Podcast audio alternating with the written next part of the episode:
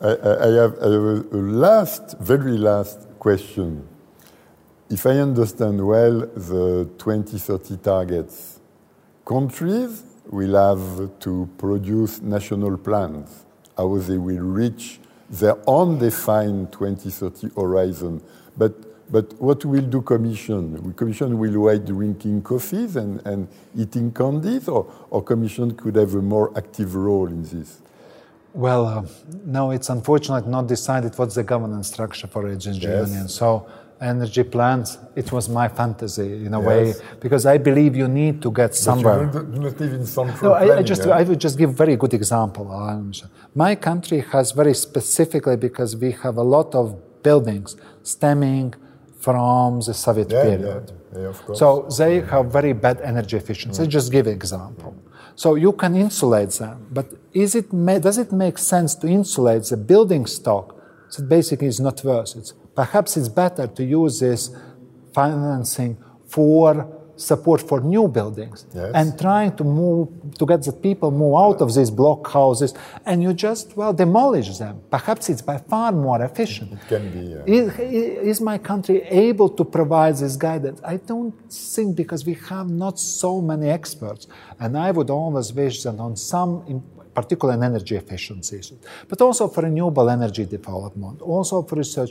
The Commission's support for member countries would be As a great thing.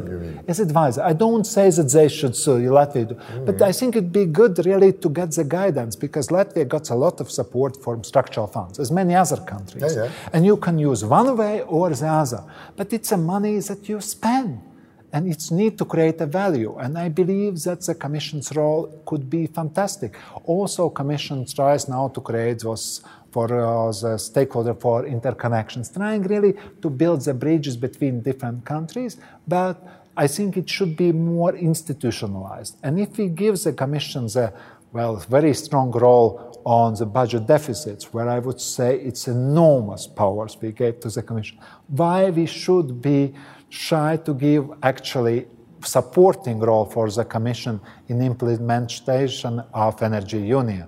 Uh, I believe that is crucial. And then we would quite naturally come to the situation where, when the new treaty will come after Lisbon Treaty, that we really announce that energy policy is a common policy in the European Union because it's moving in this direction. You can't say that it well is now compilation of 28 member state policies. It's wrong already today.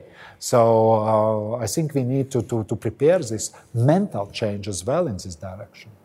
Andris, with your permission, we will meet again in 2025, in 10 years, and we will see if these 10 years have been so exciting, so successful as the years in which you were commissioner.